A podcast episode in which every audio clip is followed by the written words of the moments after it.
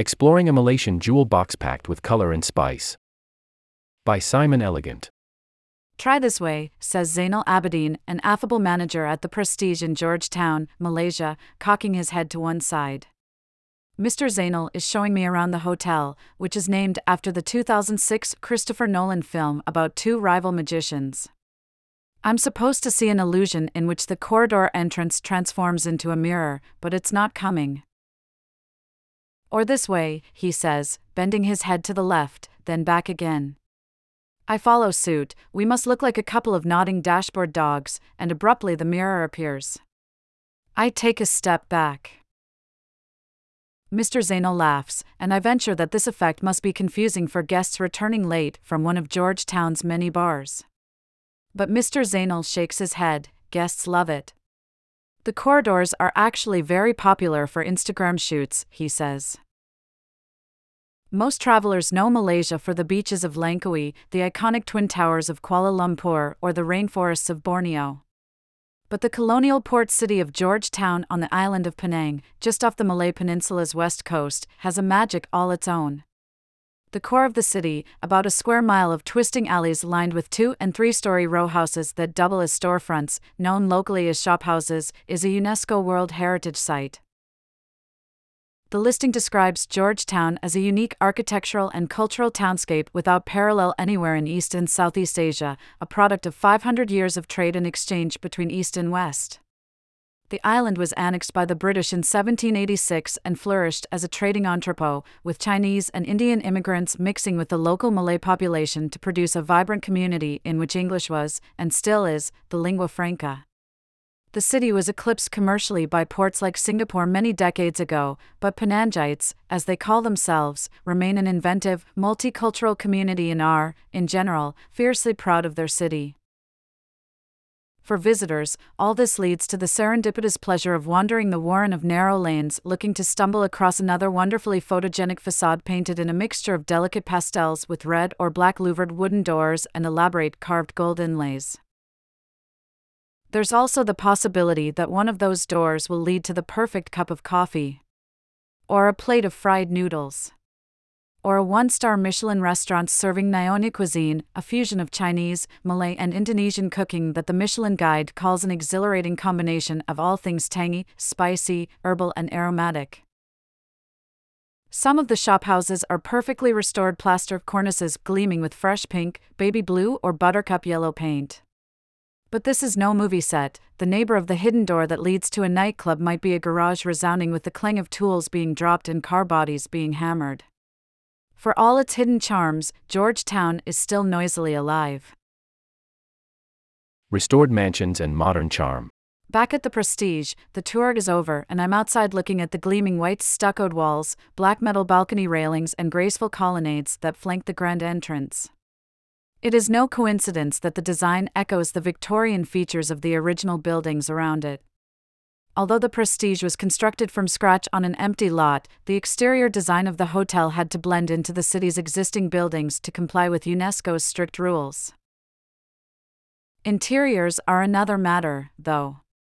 Apart from magical touches such as the mirror illusion and a reception desk and beds that look as if they are floating, the Prestige, like most newer hotels in Georgetown, opted for a sleek modern look inside. For those visitors who want their historical authenticity to extend more than skin deep, Georgetown offers a range of boutique establishments in which the owners have gone to painstaking lengths to recreate the interiors as they were in the city's boom decades during the second half of the 19th century. The granddaddy of restored heritage hotels in Georgetown is the Cheong Fatt Tze Mansion, named for the wealthy merchant who built it at the end of the 19th century. The building, also known as the Blue Mansion for the dominant color scheme, charms visitors with its shaded courtyards, gilt adorned carved wooden doors, and cast iron columns imported from Scotland. It has 18 rooms, but also hosts daily tours for those staying elsewhere. It is also where the climactic mahjong scene in the movie Crazy Rich Asians was filmed. Just down Leith Street is the newer Edison Hotel, also a former tycoon's residence. While the Blue Mansion is all nooks, shadows, and azure shades, the Edison's restorers went for a white and pale green color scheme and a more airy vibe that emphasizes delicate, cast iron lacework railings and courtyards that let in the sun. As with many boutique hotels, the owners concentrated most of their efforts on bringing the buildings themselves back into shape, preferring clean modern lines and fittings for the furniture and decoration.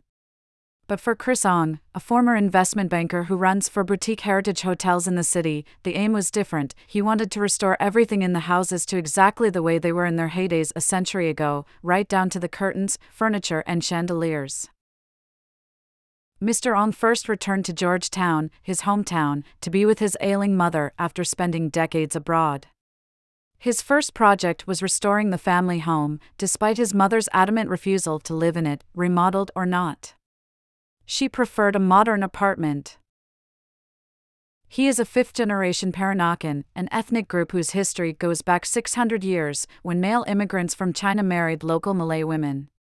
Their multiracial culture flourished in Penang and other trading ports in the region, including Malacca, Medan, and Singapore. Peranakan culture, also known as Nyonya or Baba, is particularly famous in two areas food and design. The details stand out at Mr. Ong's flagship hotel, Seven Terraces. Built around an airy courtyard like other heritage houses in Georgetown, Seven Terraces has only 18 rooms, but each one is a showcase of Peranakan design, featuring blackwood and mother of pearl inlaid furniture, elaborately carved four poster beds, embroidered footstools, and red and gold antique cabinets.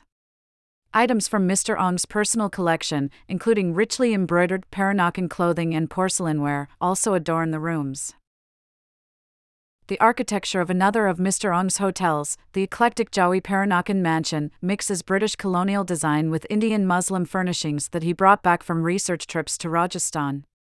The Jawi, locally born Muslims of mixed Malay and South Indian ancestry, are a subgroup of Peranakan. The Jawi Mansion, like his other establishments, reflects his painstaking efforts to reproduce the authentic spirit of the original. It's a place where colorful Mughal style tiles with intricate geometric designs can coexist with brass mirrors and Victorian style clawfoot bathtubs. Follow the scent of tamarind and nutmeg. Happily for visitors to Georgetown, the distinctive flavors of Peranakan cuisine have been just as lovingly preserved as the architecture. Without question, the city's most famous Peranakan restaurant is Auntie Gaik Lean's Old School Eatery, which was awarded a Michelin star in late 2022. Occupying a shophouse on Bishop Street, Gaik Lean's is definitely not a fine dining establishment. It focuses squarely on homey Nyonya dishes, most of which feature the characteristic tangy sour taste of tamarind. There's also a nutmeg juice on the menu for those who can't get enough of the restaurant's spice heavy Nyonya kick. Penangites are famous for their all consuming love of eating, an obsession that naturally generates equally strong opinions.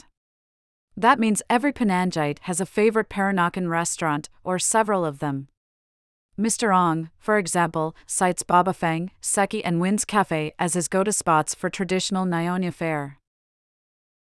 For more adventurous, but still very much local food, Gen, which describes its dishes as innovative Malaysian, shines. The restaurant offers only a fixed price menu of 450 ringgit, about $100, a head for nine courses and four desserts. Dishes feature local ingredients prominently, ranging from citrusy bunga kantan, or ginger flower, to a spice called buah kulim, a golf ball sized fruit redolent of garlic. There's also chocolate made from homegrown cacao pods, and even tropical caviar from locally raised sturgeon, really. When you've eaten your fill, digest by wandering the city's narrow alleys, where you're likely to stumble across an intriguing cafe or gallery. Bars have also flourished in recent years, though some are hard to find through mere serendipity. Having adopted the speakeasy model, they often do not have signs or even street numbers. Happily, Google Maps has no qualms about giving away their locations. In the case of Archipelago, for example, an internet search even provides a picture of the unassuming blue doorway that leads to this delightful hideaway on Armenian Street. Ignore what appear to be a couple of padlocks securing the door, they are just for show. Archipelago's drinks list, cocktails begin at around 20 ringgit, includes libations formulated with the spices that made Penang rich cinnamon, nutmeg, and star anise, among others. It also offers drinks made with a local liquor, rice wine brewed in Sarawak State, on the island of Borneo. Or toddy, a mildly alcoholic liquid tapped from the trunks of palm trees. Penang is named after the betel nut palm.